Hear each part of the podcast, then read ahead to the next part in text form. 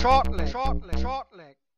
We're gonna rock the show. Shortleg, shortleg, shortleg. Bang your head and let it flow. Shortleg, shortleg, shortleg. Der Daten.de Podcast mit Thomas Shorty Seiler. Shortleg, shortleg, shortleg. Die Vorfreude auf den ersten Tag nach der Weihnachtspause bei der PDC WM 2022 war riesig. Enttäuscht hat der Montag definitiv nicht.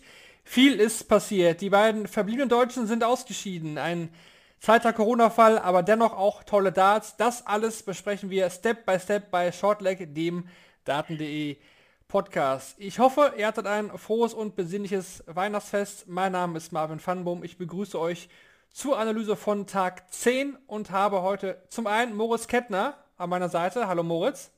Hallo Marvin, freue mich sehr. Und auch der Lutz Wöckener ist mit im Boot. Hi Lutz. Hi. Ich würde sagen, wir verlieren heute wenig Zeit und starten direkt ins sportliche Geschehen ein. Die Nachmittagssession, die hatte es direkt in sich, denn Lutz, Dirk van Dolvenbode dreht ein Match gegen Ross Smith, was er eigentlich schon verloren hatte, lag 3 zu 0 zurück, gewinnt am Ende mit 4 zu 3. Ja, und nicht nur das, beim Stand von 3-0, und ich glaube, es war ein Decider des vierten Satzes, äh, kann sich Ross Smith äh, ein, mit einem Matchstart beschenken. Er muss nur noch die, die fette 16 treffen. Ähm, trifft sie aber nicht, trifft, glaube ich, die 8 und kriegt somit keinen Dart auf die Doppel 20. Also, ja, ob es die Nerven waren, Flüchtigkeitsfehler, weiß ich nicht. Er sah aus wie der sichere Sieger von Deuvenbode. Ähm, fand ich, war schon bei seinem Walk-on so verhalten, also in, in seiner Relation, ähm, deutlich verhalten auf die Bühne gekommen und er hat nachher auch gesagt, es habe sich angefühlt, als hätte er zwei Anker äh, auf den Schultern gehabt und so hat er dann auch gespielt und äh, ja, als er dann auf 1-3 rankommt, waren die Anker äh, auf jeden Fall weg und der ist dann da durchgefegt. Ähm, das war dann schon beeindruckend. Also ich finde das ja immer geil, wenn man, wenn man einem Spieler dabei zuschauen kann, wie er dann in, diesen, in diesem Tunnel drin ist. Und das war er dann und äh, Smith äh, ja, ist letztlich an, an sich selbst gescheitert. Einmal mehr. Aber war ein geiles, emotionales Duell. Hat, hat Spaß gemacht. Wäre für mich aber auch der Fokus drauf auf Ross Smith, weil also der hat, glaube ich, in keinem der letzten vier Sätze mehr als 86 Punkte gespielt. Also der ist richtig an dieser Nummer zerbrochen, die ihm das Match gekostet hat. Und da kam, äh, ich glaube, in einem Kommentar so nach dem Motto, die Pause wäre jetzt ganz gut. Ich glaube, die Pause kam gar nicht gut. Da hat er nämlich richtig schön Zeit gehabt, darüber nachzudenken, wie es gewesen wäre, wenn er mit 4-0 von der Bühne geht. Und ich hatte ihn echt für weitergehalten nach seinem Jahr, was er auch gespielt hatte und dass er das wegsteckt. Aber WM-Bühne ist nochmal was anderes. Aber ist auch typisch, ne? Also ich finde, Ross Smith mhm. ist schon jemand, der sich häufig selbst im Weg gestanden hat und ich gebe dir recht, ich hätte das von ihm jetzt auch nicht mehr so krass gedacht. Also ich dachte, er hätte da jetzt mehr Reife bekommen, gerade jetzt auch bei der, bei der WM nochmal.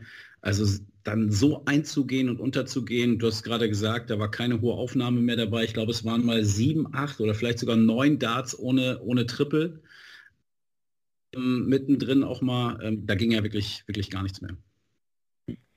Ja, ist viermal zuvor bei der PDC WM wurde in einem Best of Seven Match ein 0 zu 3 noch auf 4 zu 3 umgedreht. Zuletzt war das 2014 der Fall, James Wade gegen Andy Smith, davor Dennis Smith gegen Kevin McDine im Jahr 2009. 2008 ist das Tony Eccles gegen Steve Maish gelungen und 2007 Raymond van Barneveld gegen Colin Lloyd. Also hat definitiv Seltenheitswert, so ein Comeback dann auch noch, ja, zu vollenden. Ne? Wir haben es ja oft auch schon gesehen, dann kommt der Spieler auf 13 oder 3 rein, dann haben wir den Entscheidungssatz, am Ende gewinnt trotzdem der, der am Ende vorne lag, weil derjenige, der aufgeholt hat, auch natürlich viel Kraft gelassen hat. In dem Fall zieht Dick van Dolvenbode also erneut ins Achtelfinale ein. Gut, das dazu. Weiter ging es dann mit der zweiten Partie am Nachmittag. Wir haben jetzt ja nur noch aktuell drei Spiele pro Session. Da hat es Michael Smith mit William O'Connor zu tun bekommen. Lutz, wie, wie, hast du Michael Smith gesehen? Er gewinnt hier mit, mit 4 zu 2. Auf mich macht er irgendwie einen guten Eindruck bei der WM. Ich weiß nicht, ob ich mich da irgendwie täusche. Wie sieht es bei dir aus? Ja, äh, insgesamt schon. Jetzt auch, wenn, man's, wenn man dann die nackten Zahlen sieht und das 4 zu 2, aber er leistet sich trotzdem, trotz seiner Überlegenheit und seiner Formstärke, gibt er seinem Gegner immer wieder Möglichkeiten, da reinzukommen. Und es hätte nicht viel gefehlt, fand ich zumindest. Äh, William O'Connor hat, hat eigentlich das gespielt, was er spielen kann, aber es fehlte echt nicht viel. ähm, dann wäre äh, Willie da nochmal reingekommen und, und rangekommen. Und ähm, Michael Smith weiß man ja auch, ne? wenn das Momentum mal weg ist, äh, klar, er hadert nicht mehr so viel wie früher mit sich, aber ähm, da ist dann schon mal noch eine Menge möglich. Und ich, ich vermute, dass wenn wir jetzt mal weiter gucken im Draw und Runde für Runde, die Gegner werden stärker. Ich glaube, dass ein anderer Gegner das äh, ausnutzen wird, vielleicht sogar schon in der nächsten Runde. Aber ja, ansonsten macht er eigentlich einen sehr, sehr guten Eindruck. Moritz, den, den, die Doppelquote konnte er natürlich nicht halten aus dem ersten Match, aber trotzdem der Score war, war natürlich wieder da und O'Connor ist es ja auch, sag ich mal, unangenehm zu spielen. Also dem kann man so einen Sieg auch immer zutrauen. Vor allem hat der in den ersten beiden Runden ja auch ja, Steady Darts gespielt eigentlich davon eigentlich habe von ihm jetzt gar nicht so viel erwartet bei dieser WM, weil das Jahr war jetzt nicht so das, ja, wofür O'Connor jetzt jahrelang stand, aber jetzt so zum Ende des Jahres wurde es halt besser. Und er hat so gespielt, wie man gegen Michael Smith spielen muss, nämlich mit konstant bei den eigenen Darts, gegen die Darts mal zwischendurch nur ein Highlight, eine 180 zur richtigen Zeit und eine Top-Doppelquote. Und das hat ihm durch den ersten Satz geholfen. Bin auch ganz ehrlich, eigentlich muss er den zweiten Satz gewinnen, hat 97 genau. Punkte Rest, zwei Darts auf Tops, die daneben gehen da, das wäre dann so ein Moment gewesen, klar, dann würden wir hier wieder sitzen und sagen, ja, das ist der Moment, wo sich das entschieden hat. So hat Michael Smith auch sehr stark 64 gecheckt, auch nur einen Dart auf Tops gehabt und rollt dann so, wie ein Michael Smith losrollt, durch dieses Match. Lutz hat es angedeutet, klar sind da die Chancen noch offen geblieben, dann im, im fünften, sechsten Satz, wo er ja, einfach die Führung nur ins Ziel bringen muss. Das ist so O'Connor halt einer, der kämpft und sich reinbeißt und auch, glaube ich, zwei 13 Data einfach mal so hintereinander wegspielt. Ähm, am Ende ist aber klar, dass wenn Smith die Zügel anzieht, kann O'Connor das Niveau nicht mitgehen und deswegen geht auch das Ergebnis oder konnte man das auch so, denke ich, erwarten.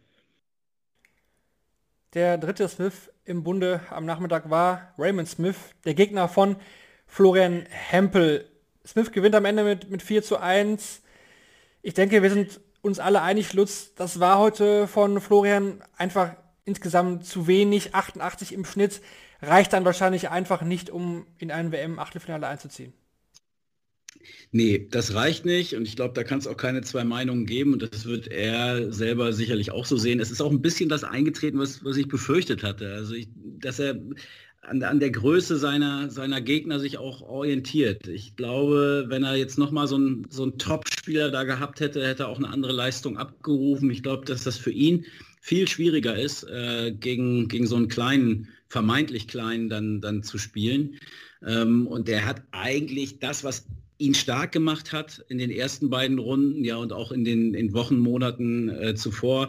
Dieses Timing einfach, dann auch seine, seine High-Finish, äh, da war kein, keins dabei. Äh, korrigiert mich, wenn ich eins verpasst habe, aber ich glaube, es war kein Checkout über, über 100 dabei. Doppelquote nachher bei knapp 35 Prozent.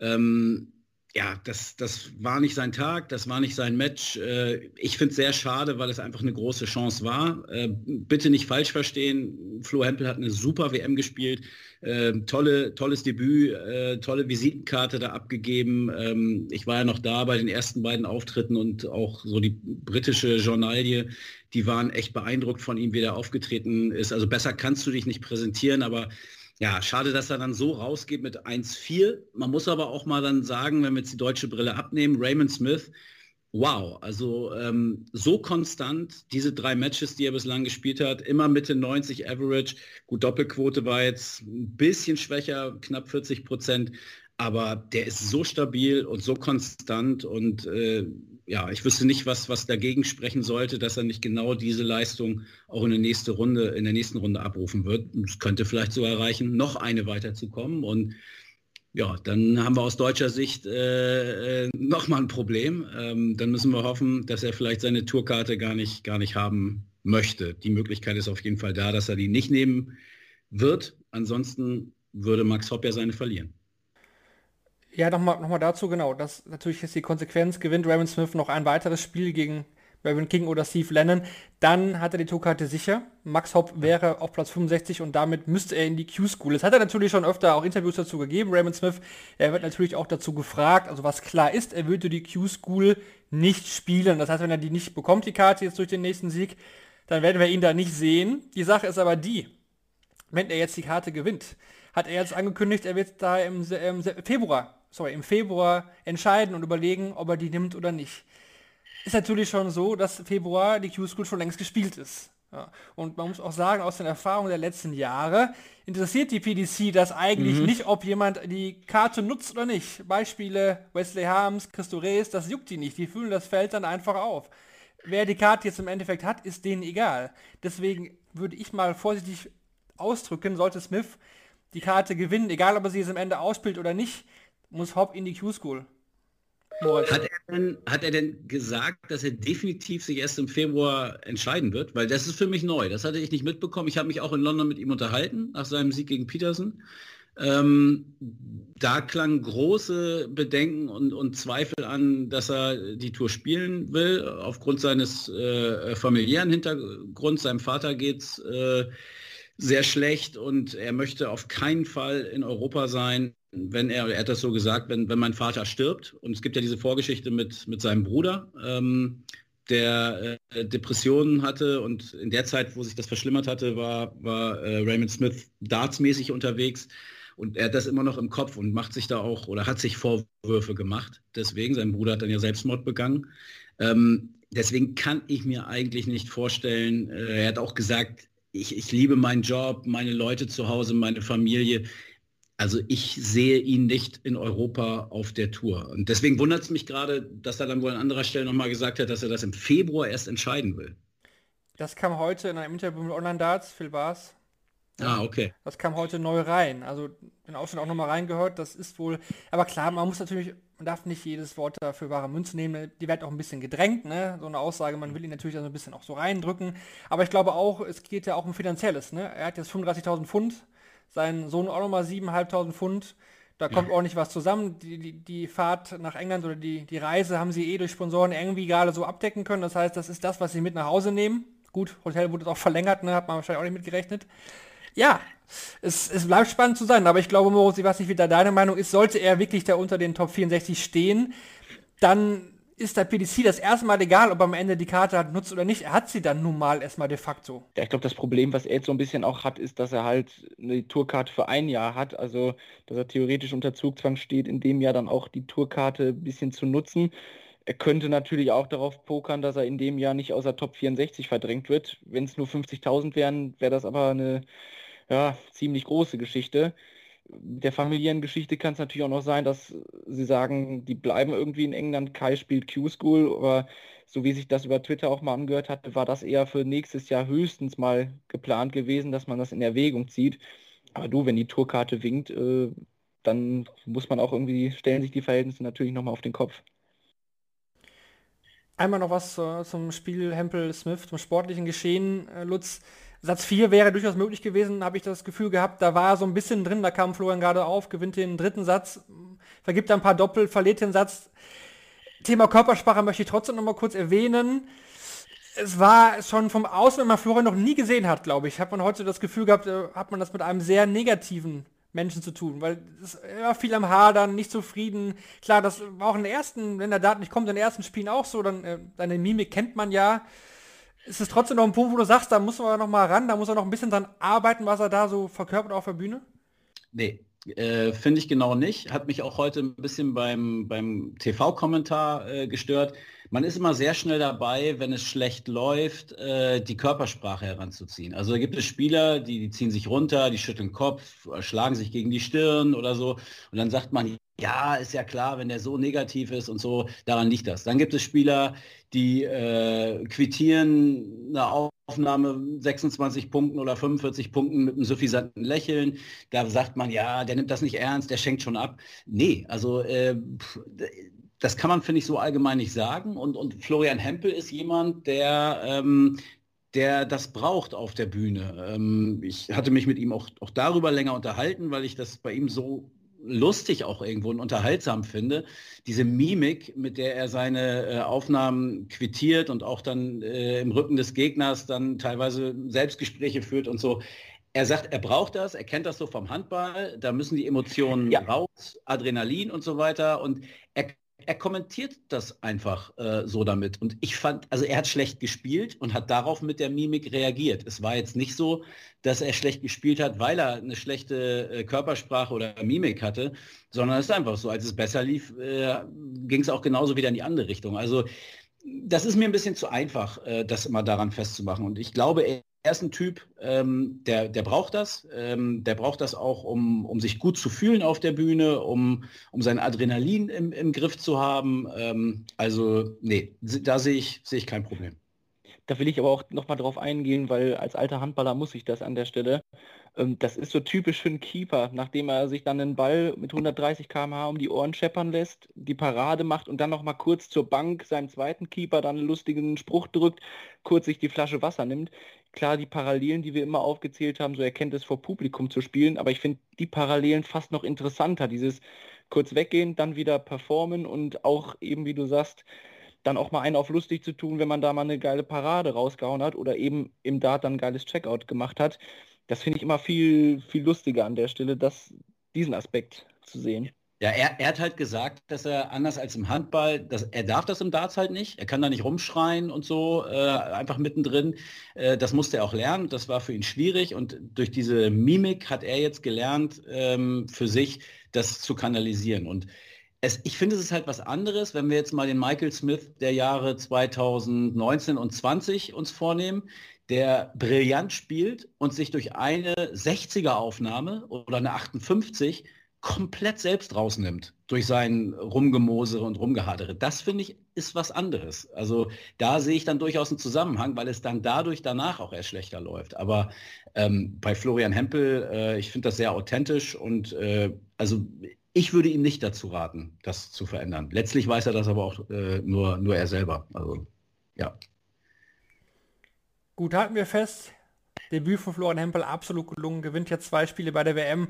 War ein eh geniales Jahr, wie, wie er sich da zurückgekämpft hat nach den vielen verpassten Turnieren aus bekannten Gründen, ja, kann man nur den Hut ziehen. Ich denke, Florian wird am Ende auch zu der Erkenntnis kommen, da hat er ja auch schon auf seinen Social Media Kanälen gesagt.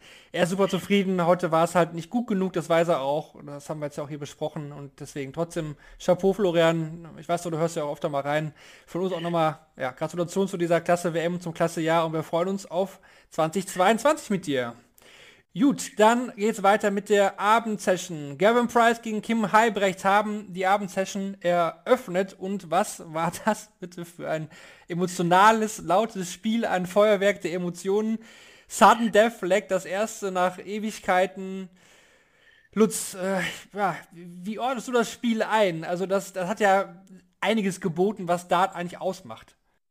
Genau so ist es. Also es hat eigentlich alles geboten, was, was Dart ausmacht. Ähm, ja, so, so, ein Spiel kann man sich malen, dann auch noch mit Beteiligung des Titelverteidigers, ähm, der sich am Ende Houdini-mäßig da dann doch noch irgendwie raus entfesselt und, und halbrechts entkommt.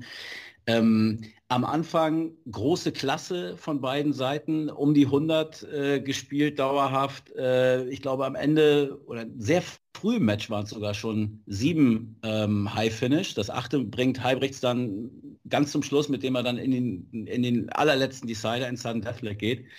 Ähm, und klar, je höher der Druck wurde, ähm, desto mehr sank die Qualität ein bisschen, aber das hat die Dramatik dann, dann aufgefangen.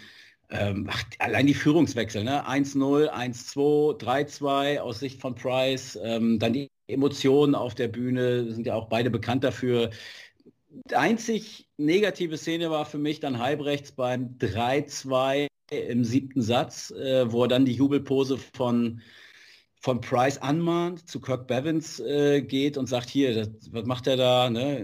Der muss ein Warning kriegen. Äh, fand ich total deplatziert, weil er er war eigentlich derjenige, fand ich, der, der noch mehr Öl ins Feuer immer gegossen hat, indem er einfach die Antipathien des Publikums gegen Price für sich nutzen wollte und den Ali Pelli immer noch mal angestachelt hat wieder. Also das hätte jetzt nicht sein müssen, äh, aber ansonsten das Spiel war, ja, hat, hatte einfach alles. Und äh, ich glaube, dass solche Spiele auch dafür sorgen, dass, dass sich Leute für, für diesen Sport einfach noch mehr, mehr interessieren und begeistern können. Also gigantisch was mir aufgefallen ist, Moritz, ich weiß, wir hatten das schon, finde auch geschrieben privat, das ist dir auch aufgefallen.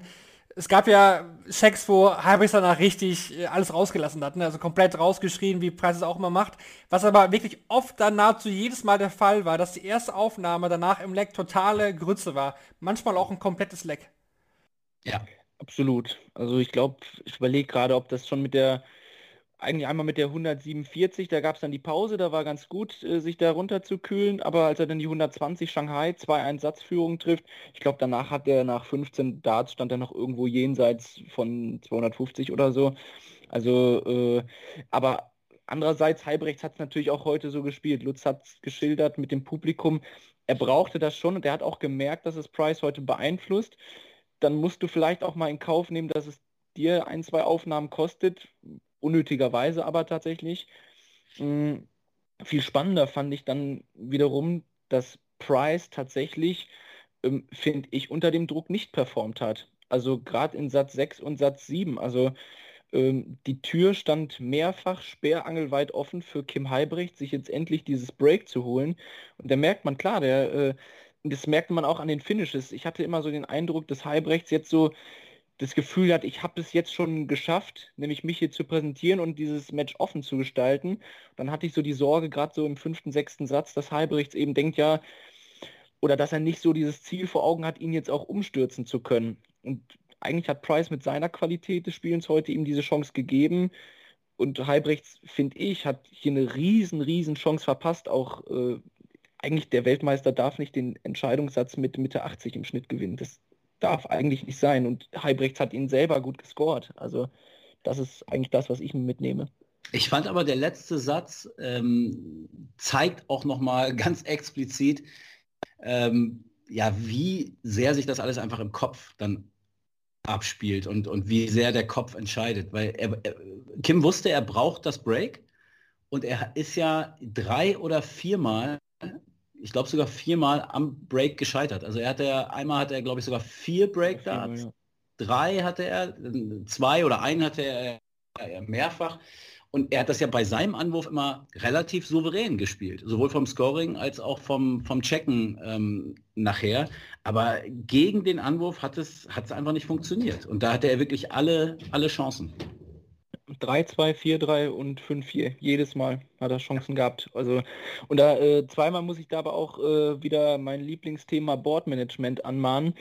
Äh, 158 Rest, wirft mit dem letzten Dart eine Triple 20, um sich 18 Rest zu lassen und verpasst dann die drei auf der Doppel 9. Klar kann man sagen, ja, macht man mal, weil man das Gefühl auf der Triple hat, aber ich glaube, da musste er weder sich was beweisen, noch hätte Price jetzt wegen der 140 gesagt, äh, oh, jetzt habe ich aber Druck auf dem Doppel. Das hätte, glaube ich, keinen Unterschied gemacht. Und dann noch später war, war diese Geschichte Bull Triple 7 Bull, wo ich mich auch gefragt habe, das hätte jetzt weder Halbrechts gepusht, das wäre so ein lustiger Moment gewesen, noch hätte es Price in irgendeiner Form beeindruckt, wo ich so dachte, eigentlich unnötig, spiel's doch zu Ende jetzt. Mhm. Was überwiegt denn für euch mehr? Also Moritz, du hast ja gerade schon angesprochen, war schon überraschend, äh, dass, dass Price unter Druck hinten raus nicht performt hat und so ein bisschen die Schwächen von, von Halbrechts brauchte. Oder überwiegt dann doch, dass der, der Weltmeister eben sich dann im, im Sundive doch durchsetzt. Also so mit Blick auf, auf den Turnierverlauf. Für mich absolut das äh, Erste. Also weil ich fand jetzt auch, wenn manche dann schreiben, ja, Box Office, bla, im Decider wieder das und das gespielt. Ich, ich stelle mir aber immer vor, ja, wenn das nicht, wenn es gar nicht zum Decider kommt, weil Halbricht die Chancen vorher nutzt, dann reden wir hier drüber, oh, der Weltmeister geht halt äh, im Entscheidungssatz mit 2 zu 4 raus, äh, weil er seine Doppel, äh, weil er da versagt hat. Mhm. Und äh, dann in der vierten Chance ihm sagen zu können, oh, das war jetzt aber große Klasse. Es war große Klasse, das muss man natürlich sagen, im Entscheidungsleck äh, so composed zu bleiben. Aber äh, mir tun die drei Anwurflecks vorher schon weh. Ja. Ja, ich fand einen anderen Waliser überzeugender, erneut muss ich sagen. Aber den, den Matchstart eiskalt verwandelt bedeutet auch, dass Gavin Price die Nummer 1 der Welt nach der WM bleiben wird. Egal was jetzt passiert, egal ob Peter Wright Weltmeister wird oder nicht, Gavin Price wird nach der WM weiterhin die Nummer 1 der Welt bleiben. Ja, ich habe es gerade schon ein bisschen gespoilert. Belize hat mich mehr überzeugt und der heißt Johnny Clayton. Er gewinnt, ja, aus deutscher Sicht ein bisschen schade, ganz glatt mit 4 zu 0 gegen Gabriel Clemens man muss sagen, er ist eigentlich so ein bisschen Lutz auch über ihn drüber gefahren. Im dritten Satz hat Gaga mal gezeigt, was er kann. Zwei Breaks auch geschafft. Am Ende, gucken wir auf die Stats, reicht ein 88er Average aber auch hier wie bei Hempel nicht aus. Ja, wobei der 88er Average dann auch sehr aus dem letzten Satz äh, resultiert. Ähm, also Gaga hat lange Zeit, finde ich, auch, auch wenn es auf der Anzeigetafel nicht so aussah, aber er hat eigentlich lange Zeit mehr oder weniger das gespielt, was, was, was er spielen kann. Das war jetzt nicht, nichts Außergewöhnliches, nichts Hochklassiges, was man vielleicht dann auch mal in so einer dritten Runde äh, abrufen muss. Ich erinnere da ans letzte Jahr, sein Match gegen Peter Wright. Sowas braucht man dann vielleicht auch mal, aber er hat sich jetzt nicht mega viel vorzuwerfen, finde ich. Also äh, das Spiel hat Gaga nicht verloren, das Spiel hat eindeutig Johnny Clayton gewonnen. Das war eine Demonstration, das war überragend und es hat auch Spaß gemacht, ihm da zuzugucken. Ich meine, obwohl er nicht mal 40 Prozent am Ende auf den Doppeln trifft, steht er trotzdem bei einem Average von 103 am Ende. Also das sagt, finde ich, sehr, sehr viel über sein, sein Scoring heute aus. Also das, das war wirklich äh, sehr beeindruckend. Und wenn man jetzt die beiden Matches, ähm, Kim Barry und, und gegen Gabriel Clemens nimmt, äh, er ist eh mein Weltmeistertipp, aber ich finde jetzt mit, mit den beiden Matches hat er nochmal ganz klar seinen, seinen Hut in den Ring geworfen. Vor allem, er stand nach zwei Sätzen trotz wirklich großer Doppelprobleme fast bei 107 im Schnitt Johnny Clayton. Das ist ja eigentlich das absolute, ja. äh, absoluter Wahnsinn. Zwischendurch hat er noch gearbeitet, ja auch in der Weihnachtspause einfach nochmal äh, zum Job gegangen, weitergearbeitet. Das ist ja auch irgendwie Johnny Clayton, äh, was wir hier das Jahr über auch besprechen. Bei Gaga muss man sagen, ähm, Moritz, ja, irgendwie spiegelt das fast das Jahr wieder, oder? Er hat das Maximum eigentlich auch aus dieser WM wieder rausgeholt, dritte Runde, hat seinen Soll erfüllt, gegen Clayton war klar von vor der WM, da muss mehr als eigentlich zusammenpassen, damit er da weiterkommt.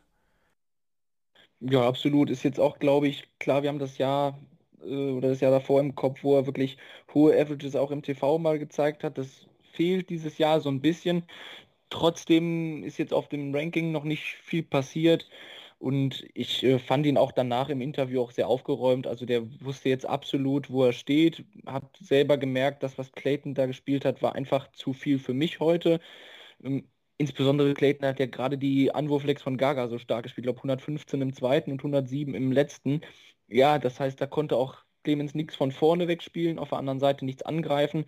Und der wirkte irgendwie auch so ein paar Minuten nach dem Match schon so, ja, so entspannt, so nach dem Motto, ja gut, äh, war jetzt halt ein guter Gegner. Äh, war jetzt nicht schlimm, dass ich verloren habe, habe die Chancen genutzt, die ich nutzen konnte und ich glaube deswegen, äh, ja, also wirkte so aufgeräumt, dass ich auch sage, im nächsten Jahr geht es einfach wieder los, angreifen. Über die Proto ist ja schon viel möglich wieder, dass er bei den TV-Turnieren dabei ist und dann ähm, gehen die nächsten Anläufe los. Ich finde, dass er auch mittlerweile echt witzig in den Interviews ist. Also du hast das ja gerade angesprochen, so kurz nach dem Match. Äh, ich fand seine Analysen schon immer gut und er, er ist immer schon ein sympathischer Typ gewesen, aber er hat jetzt auch echt einen ganz feinen Humor. Also sich dann hinzusetzen und zu sagen, ja, ich war dabei, er war ganz gut. Ähm, Habe ich durchaus schmunzeln können, fand ich gut. Und das war mir schon vor kurzem aufgefallen. Das war kurz vor der WM, hat er, glaube ich, Sport 1 ein Interview gegeben. Da ging es um die Fallon Sherrock-Frage ähm, und äh, wie seine Meinung dazu ist, ob sie Premier League spielen soll oder nicht. Und sagt er, ich bin da die Schweiz. Also gefällt mir. Also auch da eine Entwicklung, mhm. sehr souverän, ähm, macht das sehr gut und er könnte jetzt ja äh, wirklich Top 20 Spieler werden nach der WM. Also auch wenn er jetzt ausgeschieden ist, also er hat Mervyn King und Daryl Gurney im Nacken. Mervyn King, okay, der hat eine gute Chance weiterzukommen, würde an ihm vorbeiziehen, aber Gurney äh, sehe ich jetzt nicht unbedingt. Dann kommt Ian White noch da hinten irgendwo, vielleicht Humphreys, der braucht aber auch schon zwei Siege. Also das könnte funktionieren, dass wir den ersten deutschen Top 20 Spieler im Januar haben. Jo, das ist korrekt und er wird ja auch zum ersten Mal dann beim Masters mit dabei sein. Das kann man ja definitiv schon behaupten. Die Top 24 werden da ja mit dabei sein. Das heißt auch der erste Deutsche beim Masters. Und dann hat er außer der Premier League auch jedes TV-Turnier schon gespielt. Das ist auch eine, eine klasse Leistung. Muss man Absolut. an der Stelle mal so sagen. Auch bei Gabriel Clemens können wir ja sagen, ja, soll erfüllt, definitiv. Dritte Runde WM wann können wir das mal behaupten von Deutschen, dass wir sagen, dritte Runde, ja, da sind wir mit zufrieden, aber da geht noch mehr. Mal gucken, was die nächsten Jahre da noch so passiert. Ja, steady Leute in, dritte, in der dritten Runde haben, das ist doch mal ein, ja, eigentlich ein schönes Fazit der Deutschen bisher. Denn ja, es sind leider jetzt alle ausgeschieden. Ne? Deutschsprachige Beteiligung ist leider in dem Fall vorbei. Gut, ähm, ja, kommen wir zu den beiden Kategorien des Tages. Ich denke, beim Match des Tages sind wir uns einig, das muss Price gegen Halbrecht sein. Beim Spiel des Tages bin ich gespannt. Lutz, da gibt es da vielleicht auch eine Alternative aus dem Nachmittag. Äh, wie fällt da ja dein, deine, deine Idee aus zum Spieler des Tages? Ja, ist Johnny Clayton. Also für mich ganz, ganz eindeutig. Match des Tages hätte man vielleicht auch noch auf Wade gegen Van der Voort kommen können. Ähm, wenn man wenn man die WM thematisch ein bisschen anders beleuchten will. Ähm, nein, aber ansonsten, ja, Price Halbrechts, äh, Match des Tages, Johnny Clayton, der Spieler des Tages für mich eindeutig. Moritz? Dann schließe ich mich, ja, beim, beim Spiel des Tages, klar, Price Halbrechts, aber dann schließe ich mich vielleicht an die James Wade-Nummer an. Ich meine, wir kommen ja vielleicht so in einem Halbsatz gleich nochmal drauf. Aber ich finde, er ist für mich der Spieler des Tages, weil ganz ehrlich, mehr James Wade geht doch nicht, oder? Spielt ein Spiel bei der WM, Anfang 80 im Schnitt und geht dann mit 35.000 Pfund schon nach Hause. Also, ja, das ist Maschinenreinkultur, oder? Ja. Ja, absolut. Also das ist ja auch, äh, wenn ich, ich bin ja ein, durchaus ein Freund der Zahlen und Tabellen und, und gucke mir oft die, die Order of Merit während Turnieren an live und ich frage mich immer wieder, ey, der steht da oben echt auf vier. Ja? Also bei gibt eigentlich kaum Major, wo man ihn mal auf dem Zettel hat für einen Sieg. Und auch bei den, bei den Bookies ist er nie ganz vorne mit dabei. Ähm, aber er ist immer da und er ist immer konstant. Und jetzt ist er, ist er wieder im Achtelfinale und keiner weiß so richtig. Und er hat ja auch eine gute Auslosung. Er trifft ja auf den Sieger äh, Mervyn King gegen Raymond Smith, glaube ich. Ne? Habe ich das richtig im Kopf? Nee, Achtelfinale muss irgendwas anderes sein. Nee, kann ja nicht. Da muss noch ein anderer kommen. Thema 4 gegen 5 von Berghempel. Cullen Klärmarker, das ist der nächste Gegner von James Wade. Ja, okay, der, der ist noch dazwischen. Aber ne, ähm, klar, da profitiert er auch von seiner Weltranglistenposition. Aber ja, äh, er ist irgendwie dann, geht er da doch irgendwie wieder durch und äh, kommt, kommt dann doch wieder einigermaßen weit. Insofern, ja, finde find ich fair, finde ich gut, ihn zum, zum Spieler des Tages zu küren. Ja. Dann machen wir weiter mit einer beliebten Kategorie von Lutz, und zwar den Useful Stats presented by Darts Oracle. Yes. Genau, und da konzentrieren wir uns heute mal auf drei Spiele. Einmal natürlich die beiden Spiele aus deutscher Sicht, aber auch dem Spiel des Tages Kim Hybris gegen Gavin Price. Da haben wir jetzt jeweils zwei Stats für euch vorbereitet. Erstmal zum Spiel Raymond Smith gegen Florian Hempel. In den ersten sechs Lecks hat sich Raymond Smith immer nach neun Darts ein Finish gestellt. Derweil musste Florian Hempel bis zum achten Leck warten, um sich zum ersten Mal bereits nach drei Aufnahmen ein Finish stellen zu können. Nachdem Raymond Smith seine ersten sechs Darts auf die Doppel 20 allesamt verfehlte, hat er ausgerechnet seinen siebten Dart auf Tops zum Match verwandelt. Er war echt da ziemlich oft low auf den Doppel 20. Das, äh, bin, ja. ich, bin ich auch rausgeflippt, das war so typisch. Also ja weil er bestimmt höher angesetzt hat, um eben nicht tiefer zu werfen und dann klappt es auch noch. Also, aber deutsche Brille ab. Ja, hat, der war halt drin. Gut, dann zum Spiel Halbrechts gegen Price. Im Entscheidungssatz hatte Kim Halbrechts Chancen, um 9 der 11 Lecks zu gewinnen. Trotzdem ging er am Ende als Verlierer hervor, weil er 8 Darts verpasste, um im siebten Satz ein Leck gegen den Anwurf zu gewinnen. In den letzten vier WM-Spielen hat Gavin Price 18 dreistellige Finishes herausgenommen. So hat er heute Abend den vierten und fünften Satz mit einem High-Finish beendet. Jo.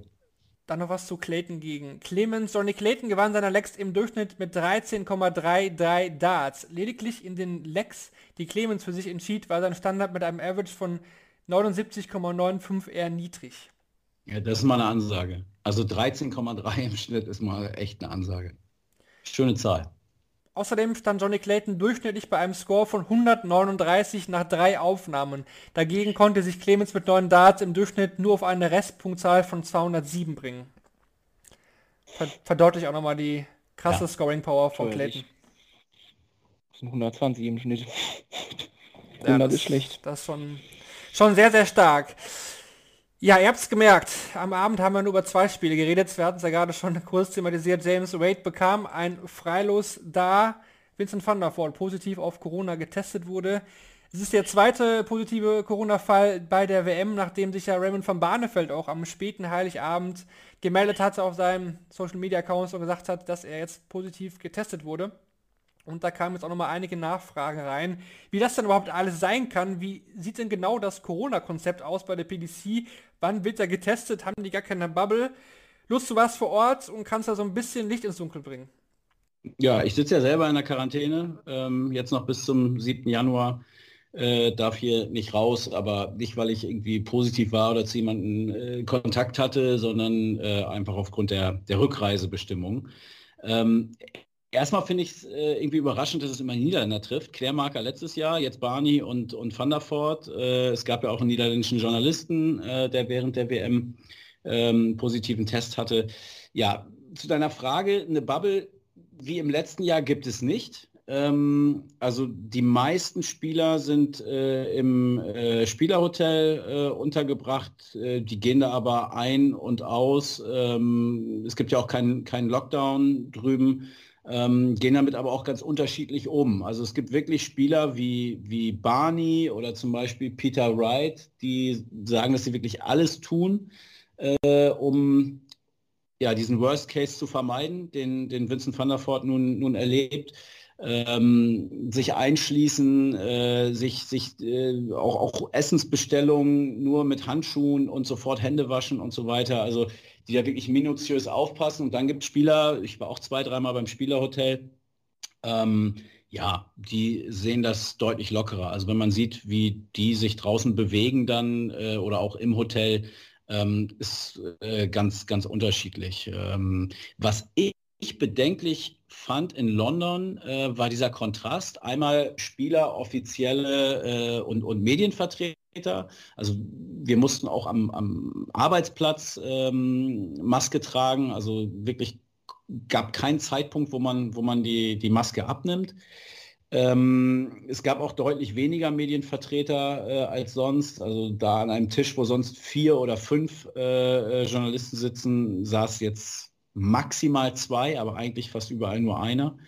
Ähm, und dann dann im Kontrast dazu halt äh, die äh, Fans. Also das ist wirklich ein bisschen strange gewesen. Also du, du vermeidest jeglichen Hautkontakt. Ja, auch die Spieler sieht man ja auf der Bühne, halten sich jetzt nicht alle dran, aber sollen ja auch niemanden ähm, äh, berühren oder bei den, äh, bei den Offiziellen irgendwie einen Kontakt haben. Und dann siehst du aber die Fans, wo es kein Corona scheinbar gibt. Ja, also da laut gesungen, da wird aus den Bierpitchern mit mehreren Leuten draus getrunken.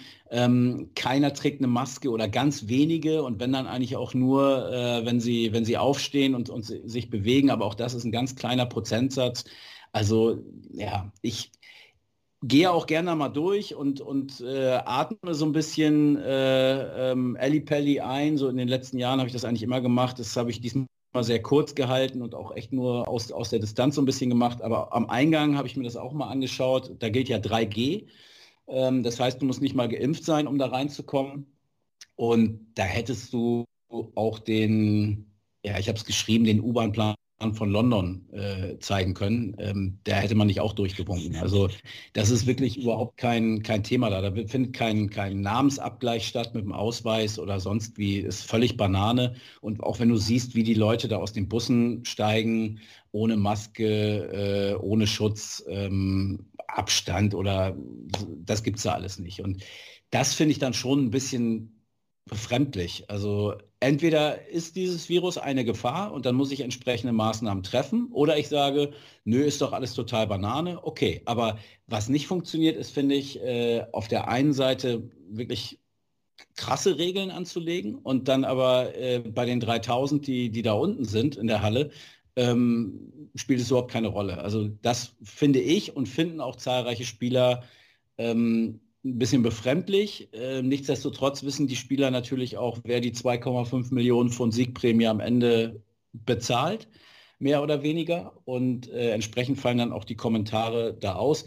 Van Gerven war sich sicher, äh, dass es nach Weihnachten keine Fans mehr geben wird. Barney hatte das auch so orakelt. Peter Wright hat, hatte auch gesagt, dass er sich nicht vorstellt, dass die WM mit Fans zu Ende gebracht wird. Ähm, die scheinen das aber komplett durchzuziehen. Und wenn wir jetzt bei Van Gerven sind, er ist ja der dickste Buddy von Vincent van der Voort. Und die haben in den letzten Tagen alles zusammen gemacht, auch vor der Weihnachtszeit schon. Das war auch immer Thema. Ich hoffe, dass Vince drin bleibt und so, sonst bin ich hier alleine. Ähm, die haben Filme zusammen geguckt, die haben zusammen gegessen, getrunken, äh, die trainieren zusammen. Bin ich mal gespannt, was da morgen für ein äh, Test bei MVG um, um die Ecke kommt. Also die Wahrscheinlichkeit ist, glaube ich, sehr, sehr hoch, ähm, dass er das Virus auch in sich trägt. Also ich, ich hoffe natürlich, dass dem nicht so ist. Das wäre sehr, sehr schade, ähm, weil es auch jetzt gerade in den letzten Wochen wieder eine Menge Spaß macht, ihm zuzugucken. Ähm, aber das wird spannend morgen, glaube ich, ob wir da wieder so ein Postponed-Ding im Tableau stehen haben dann für das letzte Match des Tages. Jetzt hat Vincent van der Voort ja auch gesagt, oder gegenüber den Medien, er ist sehr überrascht über dieses Ergebnis, er fühlt sich gut, er hat keine Fieber, gar nichts, leichtes äh, Halskratzen hat er jetzt verspürt, hat er gesagt. Ähm, du hast es gesagt, Lutz, die hatten viel Zeit zusammen verbracht. Auch Dick van Dijvenbode war ja mit dabei, auch bei diesem ja. ominösen Bild, was so rumgeht auf den ganzen Medien, wo sie zusammen am Weihnachtsessen am Tisch saßen. Der war jetzt ja negativ. Es mussten sich ja sowieso alle, die mit Barney in Kontakt waren, an diesem Tag, wo er gespielt hat, also am letzten Tag vor Heiligabend, mussten sich auch nochmal testen lassen. Zum Beispiel auch Gabe Clemens ja und war jetzt ja auch negativ, obwohl dann auch so ein bisschen das Gerücht rumgeht, naja, die PDC hat sich da überhaupt gar nicht um Tests bemüht. Das musste dann der Manager von Chizzy machen, keine Ahnung. Das wurde ja auch gesagt. Dann geht noch ein Gerücht rum. Ja, es würden wohl manche Spieler, obwohl sie äh, positiv sind, und das definitiv auch wussten, hätten gefälschte Tests vorgezeigt und würden äh, dann damit durchgekommen sein. Ich finde es ein bisschen verwunderlich, Moritz, dass die PDC das doch sehr ja, bedeckt hält. Jetzt zu Barney eigentlich, eigentlich hat sie ja gar, hat sie was zu Barney gesagt? Ich fast nicht, oder eigentlich hat nur das Barney gesagt und heute kam halt die Meldung bei Vincent halt. Ganz kurz, drei Zeilen, ja, Vincent van der Voort positiv getestet, James Wade bei in die nächste Runde. Zu Barney haben sie zum Beispiel gar nichts gesagt und auch zum Vorgehen da hält man sich doch sehr, sehr bedeckt. Das finde ich ein bisschen überraschend. Ja, jetzt ist halt die Frage, wenn man sich in die Position der PDC begibt, würde man es anders tun? Ich vermute, äh, nein, ist die Antwort darauf. Und wenn ich mir jetzt auch vorstelle, ich glaube, so aus PDC-Sicht würde ich auch, äh, ja, wenn jetzt, sag ich mal, Neujahrstag geht es mit dem Viertelfinale los, äh, das darf man jetzt äh, dem Gesundheitsamt nicht sagen, wieder hier noch in England, aber ich würde äh, aus Sicht der PDC gar kein Risiko eingehen wollen mehr, dass irgendwer noch mit so einem positiven Test um die Ecke kommt, bringt die blöden acht Spieler da jetzt in den drei Tagen noch durch und, und fertig ist, weil das wäre ja wirklich der Worst Case, wenn irgendwie im Viertel, Halbfinale oder gar Finale noch irgendwer vorher äh, irgendwo auf ein Röhrchen spuckt oder wie auch immer und da kommt was Positives bei raus. Das, äh, deswegen kann ich das schon verstehen, dass das auch so medial so bloß nicht breit getreten werden soll, weil dann kommen natürlich auch die Fragen, die wir jetzt hier erörtern. Wie ist das Hygienekonzept vor Ort? Äh, wie werden die Tests gereicht? Ich hatte es heute auch im Instagram, nee, gestern im Instagram Live gehört, dass, äh, ich weiß nicht, ob es Flo war, der gesagt hat, ja, Chizzy's Manager hat noch netterweise was, was besorgt. Ähm, dann werden die Fragen natürlich gestellt und deswegen kann ich schon verstehen, dass es so passiert. Jetzt, ja, das ist jetzt positiv, wird rausgenommen. Vielleicht besser, dass es in der dritten Runde passiert als später.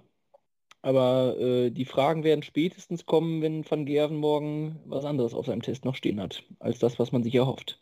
Ja, die PDC macht wirklich nichts, was sie nicht, was ihnen nicht vorgeschrieben wird. Ne? Also die sind jetzt nicht mhm. äh, initiativ und, und haben da noch ein paar ähm, stärkere Regeln äh, eingebaut. Die Spieler sind alle geimpft. Das ist Voraussetzung. Wenn nicht geimpft ist, kann er nicht mitspielen. Die Spieler mussten jetzt nach Weihnachten alle nochmal einen Test machen. Ähm, okay, ähm, aber das sind alles so die, die Regularien, die sie erfüllen müssen, auch um, um das da äh, abhalten zu können im, im Alexandra Palace. Und die Regeln, selbst diese geringen Regeln bei den Fans oder auch die Regeln bei den Spielern, werden jetzt auch nicht so krass verfolgt, also ne, was, die, was die Durchsetzung angeht. Also sowohl bei den Fans, das ist echt ein absoluter Witz, äh, da kannst du machen, was du willst. Ähm, aber auch bei den Spielern. Ich meine, wenn es die Regel gibt, ähm, wirklich sich, sich da nicht zu berühren und nicht, nicht anzufassen, ähm, dann verstehe ich zum Beispiel nicht, wie in einem kleinen Raum dann die Pressekonferenz mit acht bis zehn Journalisten äh, abgehalten wird, wo der äh, Abstand zur ersten Reihe nicht mal einen Meter beträgt und wo es auch Journalisten gibt, die, die eine Maske aufhaben, aber diese dann zum Fragestellen abnehmen.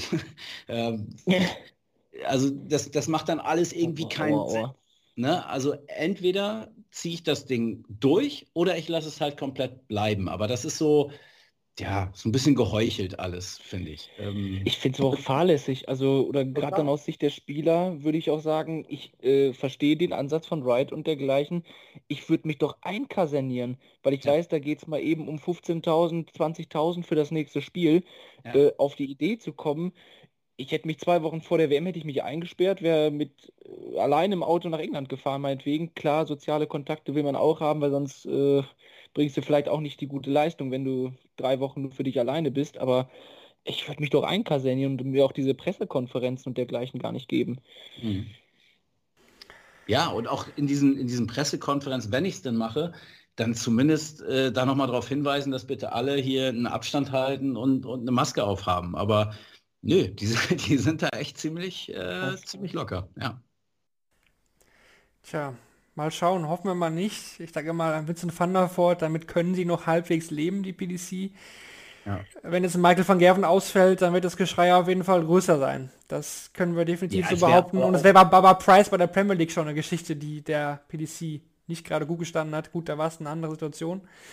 Aber ja, ich, schon die Frage, wo man da nicht wieder eine Bubble gemacht hat. Meine, letztes Jahr hatten wir keine Fans, hatten eine Bubble. Jetzt haben wir Fans, aber keine Bubble. Hm, weiß ich nicht. Klar, London machte auch ein komisches Bild, sie sind im Katastrophenfall, aber erlauben das ist halt auch irgendwie einfach absolut gegensätzlich.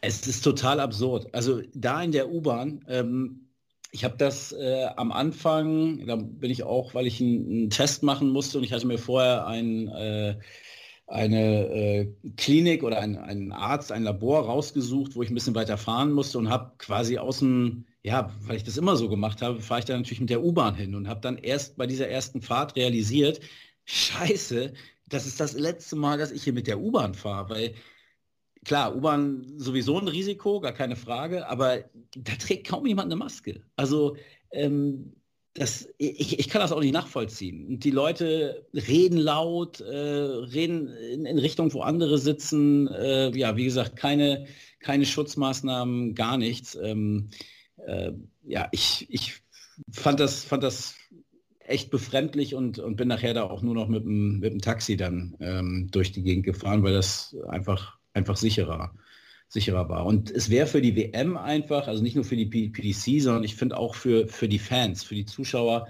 wenn Van Gerven da wirklich oder ein anderer Topspieler äh, rausgehen sollte mit einem positiven Corona-Test, wäre das einfach ein mega Downer. Es wäre ein mega Dämpfer, weil dieses Price, Clayton, Wright, Van Gerven, so diese vier. Ich, ich will einfach die im direkten Vergleich dann irgendwann auch sehen. Und äh, wenn da jetzt einer wegbricht, wäre das schon, finde ich zumindest, echt ein, ein, deutlicher Stimmungskiller bei mir. Ja gut, dass du auf jeden Fall heute mit dabei warst und die Insights nochmal von deiner London-Reise jetzt hier zum Thema Corona und Konzept nochmal preisgeben konntest. Wir haben jetzt schon ordentlich Zeit von der Uhr genommen, deswegen gehen wir ein bisschen schneller drüber über die Spiele morgen am Dienstag, den 28. Dezember. Stand jetzt finden alle sechs Spiele statt, Nachmittagssession und Abendsession, jeweils drei Partien. Am Nachmittag haben wir die Spiele Steve Len, Mervyn King, Ryan Searle, Danny Noppert, Joe Cullen gegen Martijn Klärmarker. Äh, Moritz, drei Namen, die da weiterkommen? Äh, ad hoc einfach so. Äh, King, Searle, Cullen. Aber äh, sind alles Spiele, die äh, enges Potenzial versprechen. Bei Lutz weiß ich zumindest, dass er Searle vorne sieht. Auf das Spiel freue ich mich auch wirklich. Searle gegen Noppert. Ja, absolut. Äh, freue mich sehr drauf. Er hat es ja auch angekündigt. Ich hatte es ja auch, weiß nicht, wann war ich hier? Vor ein paar, paar Tagen schon mal bei, bei Shortleg. Äh, hatte ich euch ja erzählt, äh, warum das so ist, weil ne, Danny Noppert der einzige Spieler in den Top 32, den er noch nicht geschlagen hat, der brennt auf das Duell. Und Ryan Searle ist jemand, der ähm, diese Phalanx der, der großen äh, vier gerade ähm, da wirklich auch durchbrechen kann oder könnte zumindest. Ich traue ihm das durchaus zu und ja, ich, äh, Marvin hat es gerade gesagt, ich hoffe das natürlich auch, weil ich Ryan Searle einfach sehr, sehr mag und schätze. Dann die Abendsession, Rob Cross gegen Devil Gurney, Peter Wright gegen Damon Hatter und Michael van Gerven, wenn er denn dann wirklich negativ bleibt, gegen Chris Doby. Moritz, siehst du da einen der erstgenannten Cross, Wright, van Gerven irgendwie in Nöten? Oh, schwierig. Also kommt alles hängt alles sehr davon ab, wie der Gegner sich präsentiert. Ich kann mir tatsächlich vorstellen, ich äh, setze irgendwie immer ein bisschen was auf Daryl Gurney, weil ich den früher immer unterschätzt habe und er dann mal abgeliefert hat. Deswegen wird das schon sehr lecker, das Spiel. Ich habe aber irgendwie das Gefühl, dass äh, Wright und Van Gerven durchgehen, dass äh, ja, davon dritter Seite nicht viel kommen wird. Hätten wir also auch Favoritensiege am Abend. Zur heutigen Frage, die wir der, der Community gestellt hatten. Wer schafft das denn ins Achtelfinale? Florian Hempel, Gabriel Clemens, beide oder keiner? Ihr habt abgestimmt, 63% hatten gesagt, Florian Hempel, für beide haben gestimmt 21%, auf Gaga waren 8% und 8% haben gesagt, keiner der beiden. Die 8% haben damit recht behalten. Leider keine deutsche Beteiligung mehr bei der restlichen WM. Die neue Frage für heute lautet dann, wer wird aus Peter Wright und Michael van Gerven Runde 3 straucheln? Peter Wright, van Gerven, beide oder keiner, stimmt gerne wieder ab unter den Shownotes bei Spotify. Ich dachte erst, wir hätten, wir hatten einen positiven Corona-Test. das könnten wir auch machen. Das wäre aber was für die Wettbüros vielleicht. Ja. Was, was, glaubt ihr denn? Also finde ich, finde ich eigentlich eine gute, gute Wette. Sehen wir Van Gerben morgen Abend oder nicht? Äh, wir werden ihn definitiv sehen. Okay. Da biete ich dir nur eine 1-2 drauf. Over-Under. Over-Under-Wette können wir auch noch ausmachen. ja gut, ja, dann haben wir die erste Folge nach der Weihnachtspause auch schon geschafft. Es geht ja nahtlos weiter. Morgen also Teil 2 der dritten Runde. Werden wir auch hier wieder in Ruhe analysieren bei Shortleg, dem Daten.de Podcast. Moritz, Lutz, es war wie immer ein Fest. Danke euch beiden. Danke für die Einladung. Das war doch nochmal im Kanon. Sehr gut. Oder nee, nicht im Kanon, sondern im Kanon ist ja was anderes. Egal. Äh, wir wollen uns ja nicht tief in die Musik einsteigen. Ich bedanke mich fürs Zuhören. Gerne morgen wieder reinschalten bei Shortleg, dem Daten.de Podcast. Bis dahin, alles Gute. Ciao, ciao. Macht's gut. Ciao.